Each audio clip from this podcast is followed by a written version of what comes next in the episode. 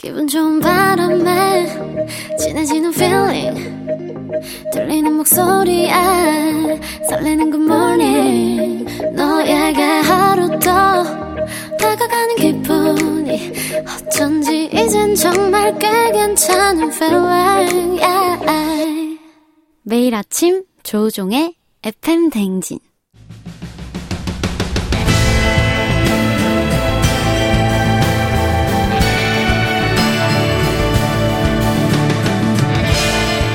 나를 알고 너를 알면 백전백승이라는데 열길 물속은 하나도 도통할 수 없는 타인의 마음. 하지만 어떻게든 잘 지내보고 싶은 나의 마음. 그 마음과 마음을 잇는 관계 노하우를 배워봅니다. 아 그럼 쫑디는 알지 그 마음 알지.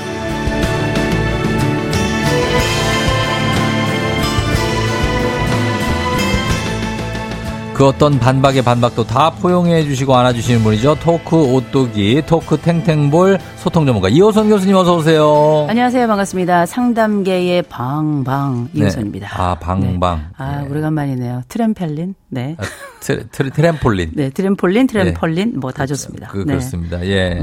구다이 씨도 쫑디 굿모닝 화요일에 좋은 영향력 이호선 선생님 안녕하세요. 하셨고. 반갑습니다. 예. 드디어 화요일 화귀 교수님 연말 모임 차림이라고 유미수 씨가. 오늘 화귀라고요? 화요일에 귀신이라고. 아니요. 아, 화요일에 귀인. 아, 귀인이라고. 저 귀신이라고 들어가지고. 화요일에 귀인. 왜냐면 제 이름이 호수호자에다 신선선자예요. 이게 이제 물처럼 맑고 신선처럼 착해라 뭐 이런 것 같은데 제가 보니까 저희 아버지가 그냥 대충 지으신 것 같아요. 왜 이름 좋은데요? 위에 형제들이 있으니까. 그래가지고 저희 언니가 이제 호자로 시작하는 이름이라. 그래서 제 이름에다가 제가 이름을 좀 붙였죠. 뭐라고? 호수에 있는 신선이야? 아, 물귀신이네. 아니에요. 신선이지. 잡으면 안 놔줘. 언니는 그럼 2호랑. 비밀이에요. 2호랑. 비밀. 뭐? 2호랑. 언니한테 전화합니다. 왜? 호랑이. 어? 호랑아. 오늘 호랑이 온다. 알았어. 화요일의 귀인이고 또 화술의 귀재라고 합니다. 화귀. 아유, 저희가 또 우리 쫑디와 함께 두 혓바닥에 아주 아침부터 아주 치열한 서로 그렇죠. 접점을 갖죠. 2192님이 해주셨고요. 그리고 흰태 안경 반갑다 신유숙 씨가 하셨고 차주영 씨가 미모 최강 동안 이호선 교수님 추운데 감기 조심하시고 식사 잘 챙기시고 강의하시라고 했습니다. 아유, 감사합니다. 우리 차주영님도 오늘 굿데이 그리고 웜데이. 황정민 씨가 내가 아는 교수님 맞냐고 최고의 성형은 다이어트라던데 하셨습니다. 그 황정민 아니요 새싹 청취자 한 거 보니까 그 뭐 황정민 아나운서는 아닌 것 같고 요즘 이런 칭찬을 많이 받으시겠죠? 아 요새 뭐 난리 났습니다. 난리 났어요. 얼굴에 그 종이 비겠다. 종이를 얼굴로 뵐 수 있다. 또 뭐 미모의 귀환이다. 상담계의 전지현 다시 나왔다. 전지현이요? 난리 났습니다. 네. 지금 그 정도는 아니. 아 제가 한때 강연계의 전지현 이렇게 얘기하고 다녔는데 댓글이 하도 많아가지고 제가 전원주 선생님께 그 허락을 받고 강연계의 전원주로 바꿨었거든요. 요새 다시 좀 돌아올까 생각 중입니다. 야 강연계 전지현이요? 그냥 가죠. 아 경상도엔 짝귀, 전라도엔 악귀, FM 대진 화귀, 조병현 씨 정답입니다. 정답이요. 예. 네. 요거로 가시죠. 전지현은 저희가 너무 받아들이기가 쉽지가 않네요. 짝귀, 악귀, 화귀. 화귀 어때요? 네. 상담계 화귀. 예. 상담계 짝귀 할까요? 악귀? 그렇게 가도록 하겠습니다. 네. 예, 알겠습니다. 자, 하여튼 성공적으로 다이어트 하고 계신 거 좋은 거니까. 네, 좋습니다. 예, 그래요. 그러면 오늘의 주제를 한번 시작해 볼 텐데, 교수님은 힘든 일 생겼을 때 어떻게 이겨내는 편이에요? 저는 이제 제가 사용하는 방법들이 있는데 제가 쓰는 방법 여러 가지 중에 제가 제일 좋아하는 게 위로 장소예요. 위로 장소? 저는 늘 힘들 때마다 가는 장소가 있어요. 제가 가는 카페가 있는데 카페. 예, 거기는 그냥 나중에 거길 왔다 갔다 하다 보면 나중에 그 카페를 생각만 해도 마음이 편안해져요. 이게 일종의 우리가 알고 있는 그 심리적인 피드백 효과인데 이거 굉장히 좋습니다. 여러분들도 그래요. 여러분들만의 위로 장소 꼭 한 군데 있었으면 좋겠어요. 대신 장소. 가족은 아무도 몰라야 돼요. 아무도 몰라야 돼요? 바로 찾아온다. 아, 나는 방송에서 나 가는 데를 얘기해가지고 그 중대 앞에 그 연못 거기 그래서 이제 못 가진 않는데. 아니, 다른 데 한 군데 개척하세요. 비밀 장소라니까. 세상에 카페는 많고 그리고 내가 갈 곳은 수두룩 빽빽이다. 그럼요. 걸어서 갈 수 있는 데를 찾아야 걸어서 15분 정도가 딱 좋아요. 그게 좋죠. 그래야 가는 동안에 머리 필터링, 오는 동안에 또 약간의 그 새로움 이런 것들이 굉장히 좋아서 꼭 걸어서 15분 정도 딱 좋습니다. 그러면 된다. 왜냐면 이제 이번 주 주제가 살다가 주저앉았을 때 다시 일어나는 법. 바로 회복 탄력성 키우기로 잡았거든요. 회복 탄력성이라는 단어가 들어간 뭐 책들도 많고 네. 심리학 관심 있는 분들은 한 번쯤 들어보셨을 텐데 이거를 뭐라고 정의를 내려야 될까요? 이게 마음 심리적 탄성이다. 이렇게 보셔야 될 것 같은데 일단 정의를 말씀드리면 네. 기본적으로 시련과 역경에서 일어나는 힘, 다시금 상승하는 힘 이걸 우리가 영어로는 리질리언스라고도 부르고 국어로는 회복 탄력성. 저희 참 번역을 잘한 것 같아요. 근데 이게 참 재밌는 연구가 있는데 이 단어가 어떻게 나오게 된 거냐면 네. 이 에너미 워너라고 하는 미국의 그 박사가 하나 있는데 그 양반이 하와이의 그 카와우이라고 그 호놀룰루 있는 섬 그 위쪽에 있는 섬이 있거든요. 거기가 옛날에는 정말 알코올 중독, 마약 중독, 거기에 뭐 성범죄 이런 것들이 막 난무하던 곳이었습니다. 그래요? 거기 주민이 한 뭐 700명 정도밖에 안 되는데 그중에 한 200명 정도가 그렇게 굉장히 심각한 아유. 중독이나 아니면 뭐 성매매 이런 데다 연루가 돼 있었어요. 예. 그래서 그 아이들 중에 201명 정말 어려운 친구들을 딱 차출을 합니다. 그리고 한 30년을 따라다녀요. 아하. 이걸 우리가 종단 연구라고 부르는데 되게 긴 세월을 따라다니면 이 사람들이 어떻게 성장했나 어떻게 그렇죠, 나이 들어가나를 딱 봤더니 네. 그중에 참 재밌는 게 한 3분의 2 정도는 이제 여전히 중독자에다가 아주 어려운 삶을 여전히 평생 살아간 친구들이 있었는데 그래요. 나머지 3분의 1이었던 72명이 네. 보통 성장할 때 공부도 괜찮게 하고 뭐 중간 정도 이상의 성적이고 심지어 그중에 한 8명 정도는 그 미국의 상부를 차지하는 굉장히 중요한 역할을 하게 되는데 이걸 통해서 예. 야 우리가 성장하는 환경이 다가 아니라 뭔가가 있다. 그 뭔가를 일명 모아서 회복 탄력성이라는 단어를 붙이게 되는 거예요. 아하. 무엇이 이들을 이 열악한 환경 속에서 묻혀 살지 않고 자기가 되게 했겠는가. 뭐 이런 연구를 하게 되는데 예? 이러면서 이제 미국에 아주 선풍적인 인기를 얻게 되고 이게 우리나라로 또 이렇게 넘어오게 된 거죠. 그게 무엇인지를 이제 알아야 되잖아요. 그렇죠. 뭐가 이 사람들을 다시 회복 탄력성이 좋게 만들어서 훌륭한 사람으로 만들었느냐. 그 요인이 바로 낙효 수착이죠. 뭐라고요? 낙효 수착. 낙효 수착. 그 뭐예요? 낙효 수착. 이게 뭐냐면 네. 엄밀히 말하자면 우리가 알고 있는 여러 특징들 중에 낙관성이라는 거 너무너무 좋죠. 낙관성. 좋죠. 이 특별히 실천적 낙관성이라 그래서 내가 그냥 잘 될 거야 이게 아니라 오늘 내가 앞마당 쓸면서 잘 될 거야랑 그냥 잘 될 거야 이건 좀 다르잖아요. 그래서 내가 일상을 매일을 충실히 살아가는 그 능력 이걸 우리가 실천적 낙관주의라고 부르고요. 두 번째가 자기 효능감이라고 하는 거죠. 효능감. 우리가 이제 자기 효능감이라는 건 내가 일을 잘 해낼 수 있을 거야 이런 신념. 잘 해낼 수 있을 거야 이런 스스로 다짐하고 자기의 능력을 믿어주는 거. 이거 이제 자기 효능감이고 세 번째가 수용 능력이에요. 수용 능력. 다른 사람이 나를 인정해 주는 것에 대해서 맞아 그렇게 얘기해서 고마워. 때로는 내가 이런 부분은 내가 빈구야. BING. 내가 좀 바보야. 이런 부분은 좀 부족해. 이렇게 스스로 인정하는 부분이 있고 마지막이 제가 강조하는 반대 자기 착각이에요. 자기 착각? 자기 착각은 뭐냐면 자기 스스로가 다른 사람이 나를 괜찮게 생각한다라고 믿는 거예요. 그래도 이 사람들이 뭐 나를 싫어하는 사람도 있지만 이런 사람들을 나를 참 좋게 보는 것 같아. 이런 그 자기 착각이라는 게 있어요. 저는 이거 되게 중요하다고 생각하거든요. 이게 있어야 사람이라고 하는 게 믿을 구석이 실질적으로 믿지 않더라도 어딘가 붙일 힘이 있어야 되거든요. 소가 이렇게 등을 비비듯이. 그래서 이 자기 회복 탄력성이 높은 사람들의 특징을 제가 얘기하자면 네. 낙효 수착 이렇게 얘기하는데 수착. 중요한 건 전 이런 사람들이 결국은 외상 후에도 성장한다. 일명 PTG 개념이 있어요. PTG. post traumatic growth. 상처를 입은 뒤에도 주저앉는 게 아니라 오히려 그게 성장이 되게끔 하는 힘. 저는 그걸 회복 탄력성이라고 부르고 싶은 거죠. 이 회복 탄력성이라는 게 그것도 상관 있는 거 나이하고도 상관 있는 것 같아요. 그렇죠. 경험이 굉장히 중요해요. 경험이 있는 사람이 더 탄력성이 좋아요? 그렇죠. 우리가 물론 실패 경험도 있고 성공 경험도 있고 극복 경험도 있는데 저는 극복 경험이 많은 사람들이 그러니까 회복 탄력성이 더 좋다고 생각하는데 근데 우리가 나이가 들면 태어날 때부터 가지고 있던 유동적 지능은 줄어들어요. 결정적 지능이 오히려 늘어나는데 네. 그게 지식하고 경험이에요. 그래서 내가 뭔가에 대해서 자꾸 괜찮은 사람이 되고 싶으면 일단 서점도 자주 들리고요. 좋은 얘기를 굉장히 많이 들어서 지식 늘리고 네. 성공, 작은 그 극복 경험들을 많이 늘리는 거. 이게 그렇죠. 효능감은 최고입니다. 그러니까 20대 때는 약간 즉흥적이고 약간 대안 없는 낙관이 주를 이뤘어요. 저는. 그렇죠. 근자감. 그냥 망해도 아무 근거 없이 잘 되겠지. 근데 잘 될 일은 없어. 잘 될 일이 없어. 근거도 없어. 근거 없어. 근데 잘 되겠지. 이러면서 그냥 사는 거고 40대 돼서는 잘 될까 하는 의문과 함께 그래도 잘 되겠지 하지만 현실 속에서는 그렇죠. 아주 잘 되지는 않을 수도 있다. 그럴 수 있죠. 뭐 이런 생각을 하면서. 그걸 탄력적으로 네. 가는 거죠. 그리고 어렸을 때 젊었을 때는 주변 어른들이 이런 얘기 많이 해줘야 돼. 너 잘 될 거야. 너 뭐가 돼도 될 거야. 이거 굉장히 중요해요. 뭐가 될지는 아무도 몰라요. 그러니까. 그러나 그 해석은 본격 자기의 몫인 거고 특별히 중년 들어가지고 아, 난 회복 탄력성이 좀 떨어지는 분들께 제가 두 가지 말씀드릴게요. 네. 하나, 감사 훈련하셔야 돼요. 감사? 실제. 그리고 몸에 훈련하셔야 돼요. 감사받으라고요? 네, 감사를 받는 게 아니에요. 감사는 지금 저희 학교가 받고 있고요. 받고 있어요. 자, 그러면 우리가 그 감동. 자기 스스로 자기에게 감동하는 능력은 감사해서 그래서 내가 가진 것을 헤어보아야 돼요. 난 어떤 가지고 있나? 내가 어려웠지만 내가 이루어놓던 거 극복했던 건 어떻게 있는가? 이런 것들을 발견하는 능력인데 이걸 제가 이제 약간 나누어 보면 세 가지예요. 감사는 하나, 자기 환대가 있어야 돼. 자기. 모질라도 환대. 내가 모질라도 이게 나라는 걸 알아채는 거. 또 나의 강점을 손가락으로 헤어보는 거. 그다음에 다시금 한번 용기를 낼 수 있다가 자기를 믿어주는 거.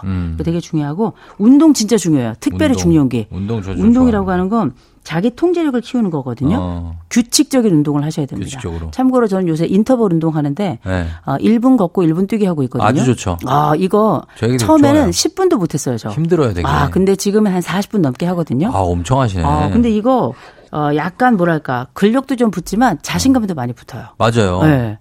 저는 이제 뛰는데 뛰는 거 시간을 점점 늘려가거든요. 나중에 이제 30분 이상 계속 뛰게 되면 자신감 되게 올라갑니다. 대신 반드시 무릎 보호대. 저요? 아니, 저. 아, 저는 아직 괜찮은데. 아, 그래요? 아무튼 좋겠다. 이래서 1시간 이상 뛰기 시작하면 그때부터는 장거리가 가능하거든요. 아. 그런 걸 많이 연구하고 있어요. 그리고 또 하나 이제 팁을 드리자면 내 탄력성을 높이고 싶으면 정리 잘하시는 거 중요해요. 정리, 집안 정리, 내 방 정리, 내 가방 정리 이거 되게 중요해요. 정리돼. 이제 물론 이제 집 정리하고 나면 나가 떨어져서 아무 일도 못 하게 되지만 그래도 내 가방 정리만 해도 인생이 달라져요. 가방을 굉장히 좋습니다. 그래서 저는 적어도 말씀드렸던 내가 감사 가진 거 태워보는 거, 실제 몸에 운동하는 거, 그리고 내 방 혹은 내 가방 정리하는 거, 이 세 가지만 해도 회복 탄력성은 작고 크게 끊임없이 계속 샘물처럼 흘러나온다. 그렇다. 그리고 아이들한테는 너 잘 될 거야. 너 진짜 뭐가 될지 몰라도 잘 될 거야. 아니, 뭐가 될지 몰라도는 아니고 뭐가 돼도 될 거야. 그럼 넌 뭐가 되려고 그러냐? 아니지. 너 뭐가 되려고 그래 도대체? 그럼 넌 뭐가 되려고 그러니? 나? 별거 없지. 그러나 우리가 인생이 이제는 언제 죽을지 모르는 재수 없으면 200살 산다고 하잖아요. 모든 사람에게 이런 얘기 해주셔야 돼요. 아우, 넌 뭐가 돼도 될 거야. 송도순 선생님이 저한테 제가 처음에 방송 나갔더니 저를 딱 보시더니 아우, 넌 뭐가 돼도 될 거야.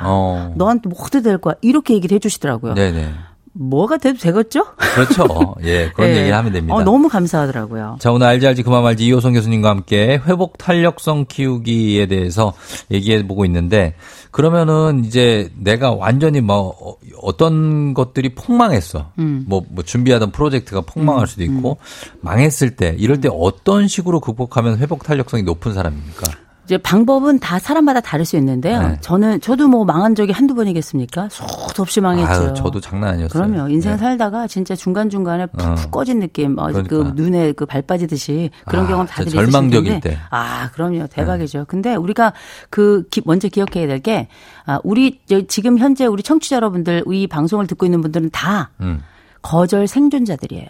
거절 생존자? 그럼요. 거절 당했지만 다 생존해서 여기까지 잘 살아낸 사람들이고 그런 거와 마찬가지로 우리가 어디서부터 일어난 적이 있었나라고 하는 이 과거에 대한 회귀 생각해 보는 거. 예. 아, 내가 이럴 때 어려웠지만 일어났구나. 이런 생각들을 한번 해보는 거. 이번에도 당연히 일어날 것이다. 라는 과거 경험을 통해서 현재를 일으키는 요 생각 하나 중요하고요. 두 번째는 이제 이런 표현을 머릿속에 가지고 계셔야 돼요. 더럽지만 지나간다. 기분 더럽지만 이 또한 지나가는 거죠. 그렇죠. 이것도 굉장히 중요한 거라 내가 가지고 있는 삶에서 어쩔 수 없는 지점이 있다라는 거 알아주는 거.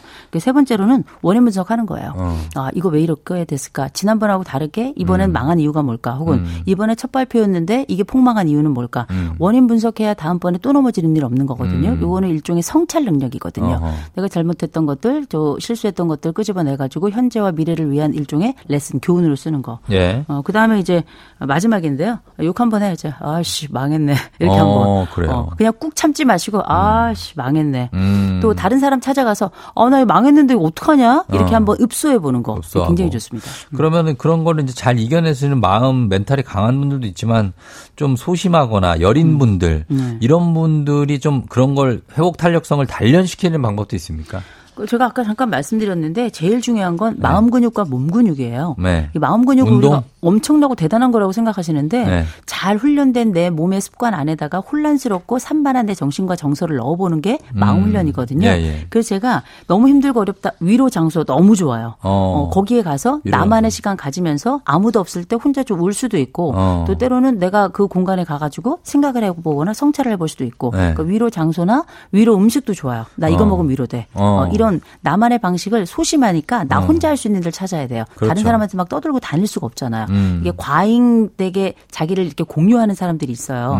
그런 사람들은 듣는 사람은 피곤하지만 자기는 편하거든요. 네. 근데 소심한 사람들이나 혹은 너무 조용하거나 알리기 어려운 사람들 같은 경우는 사실 그게 어렵기 때문에 나 혼자만이 쓸 수 있는 방법 위로 장소나 위로 음식이나 혼자 이 노래 들으면 나 위로되는 이런 위로 노래 같은 거 들으시면 굉장히 좋죠. 그런데 만약에 이타적인 사람들이고 인생이 너무 바쁘게 막 흘러가면서 내가 이제 그런 거 내 마음 장소로 가거나 내가 좋아하는 걸 뭐 하기에는 시간이 부족한 사람들도 있잖아요. 그쵸. 그런 바쁘게 살아가는 분들, 이타적인 분들 이런 분들한테는 어떤 대안을 제시할 수 있습니까? 네. 세상에 시간 없는 사람은 없어요. 단 자기에게 시간을 내지 않을 뿐이에요. 자기한테 너무 냉정한 사람들이 많아요. 가혹한 사람들이 많아요. 근데 그렇게 살면 인생 길거든요. 이 자기에게 가혹한 건 그냥 가끔씩 가혹하면 돼요. 10번에 한 번. 너무 그냥 다른 사람들 위해서만 살고 자기 자신에게 막 9번 가혹하고 나에게 한 번만 친절한 사람이 있거든요. 강해져야 돼 막 이러면서. 아유, 인생상은 강해지지 않아도 다 살아요. 다만 자기를 일으킬 힘 그런 기술이 있다는 건 너무 좋은 거죠. 그렇죠. 그래서 내가 너무 이타적이기만 하고 내 자신에게 가혹하다 싶은 분들이 계시면 나만의 시공간을 반드시 만드셔야 돼요. 그래서 이를테면 다른 사람을 위해서 내가 5시간을 쓴다. 네. 나를 위한 1시간을 무조건 다른 사람이 침범하지 못하게 나를 지켜내 주셔야 돼요. 그렇지 않으면 처음엔 이게 죄책감이 느껴지거든요. 내가 나 자신에게 이렇게 하는 게 좋은 일인가. 그렇죠. 이분들은 보통 이제 그냥 목사가 되거나 네. 아니면 스님이 되시거나 수녀나 신부가 되셔야 되는데 이타적인 분들이 계세요. 자기를 네. 위해 시간이나 돈 쓰면 정말 범죄인 줄 알고 생각하시는데 죄책감 느끼는 분들. 괜찮아요. 아무 문제 없어요. 그리고 자기를 위해서 자기가 버는 것 자기의 시간의 10분의 1은 무조건 자기를 위해 쓰셔야 돼요. 그래야 그 공간이 새살이 돋는 시간이에요. 그리고 새 삶이 돋아나는 시간이고 그래서 무조건 나를 위한 시공간 내 전체 쓰는 에너지의 10% 시간의 10% 돈의 10%는 무조건 나를 위해 쓴다. 이 시공간을 생각만 해도 내가 가지고 있는 삶의 위로가 되고 또 자기 효능감도 그때 거기서 싹이 트는 거거든요. 10분의 1 투자하세요. 11조 하세요. 예, 아니 알겠습니다. 자기에게 11조, 자기한테. 10의 1조. 그러니까 네. 이게 보면은 점점 차이가 벌어지는 게 자기 애가 강한 분들은 자기한테 시간을 점점 더 써. 다 지 거로 알아서 해요. 다 지가 써. 근데 그럼요. 이타적이고 좀 남 생각하는 분들은 자기 시간도 다 빼서 남 줘. 그럼요. 이게 너무 그냥 냉탕 온탕이에요. 그러니까 이게 차이가 점점 벌어지는데 그럼요. 그걸 좁히려면은 우리 청취자분들도 다 이타적인 분들 많거든요. 아, 심하게 많죠. 근데 자기 시간 좀 가지시라는 거 아니에요. 그럼요. 제가 말씀드렸잖아요. 범위를 얼마나 할까가 중요한데 저는 10분의 1이 너무 좋다고 생각해요. 10분의 1을 나를 위해 쓰는 사람은 저는 나머지 내 인생의 10분의 1을 그렇게 쓰는 거거든요. 그렇게 쓸 수 있죠. 엑셀런트. 훌륭하다. 그리고 그러니까. 충분히 자기 치유적이다. 그 정도는 써야죠. 그러면 이런 것들이 이런 생각만으로도 이 삶이 되게 좋아지는 느낌이거든요. 이런 걸 저는 치유적 상상력이라고 불러요. 자, 그러면 질문 하나만 더 던지고 마무리하겠습니다. 5074님이 인간관계에도 적용될까요? 옛 친구한테 배신당한 기억이 있어서 사람 만나기도 어렵고 그런데. 아, 그럼요. 네. 당연하죠. 우리가 다 인간의 취약성이 있어요. 그런데 기억하셔야 돼요. 인간관계에서도 정말 더러운 친구들도 있고요. 정말 깔끔한 친구들도 있고 네. 나에게 힘을 주는 친구도 있고 나를 좌절시키는 친구들도 있어요. 근데 손절할지 말지는 이건 나중에 문제고 일단 기억할 것. 이 모든 상황에 나의 취약성은 어디에 있는가. 이걸 기억하셔야 돼요. 내 취약성을 내 스스로 인정하고 내 취약성을 하나 발전시킨다면 조금 더 낮게 만든다면 그게 뭘까. 내 취약성이 지금 전체 1점에서 10점 중에 내가 가장 강한 게 10이고 약한 게 1이라 그럴 때 내가 지금 4 정도 와 있어. 네. 그러면 내가 좀 취약한 편이잖아요. 네. 그러면 이게 5로 가기 위해선 나에게 필요한 건 뭘까. 요거 한 가지만 발견해도 내 친구에 관련된 문제이건 내 일에 관련된 문제이건 아니면 또 다른 문제이건 훨씬 더 나아지거든요. 네. 특별히 관계에 있어서는 너무 자기에게 비판적이거나 부족하다고 생각하지 마시고요. 네네네. 내 취약성을 조금 드러내셔서 다른 알겠습니다. 사람에게 좀 도움을 청하시면 도움이 됩니다. 그래요. 자, 이렇게 알지 그만 말지 오늘은 회복 탄력성에 대해서 얘기 나눠봤습니다. 교수님 감사하고 저희 다음 주에 만나요. 네. 좋은 시간 되세요.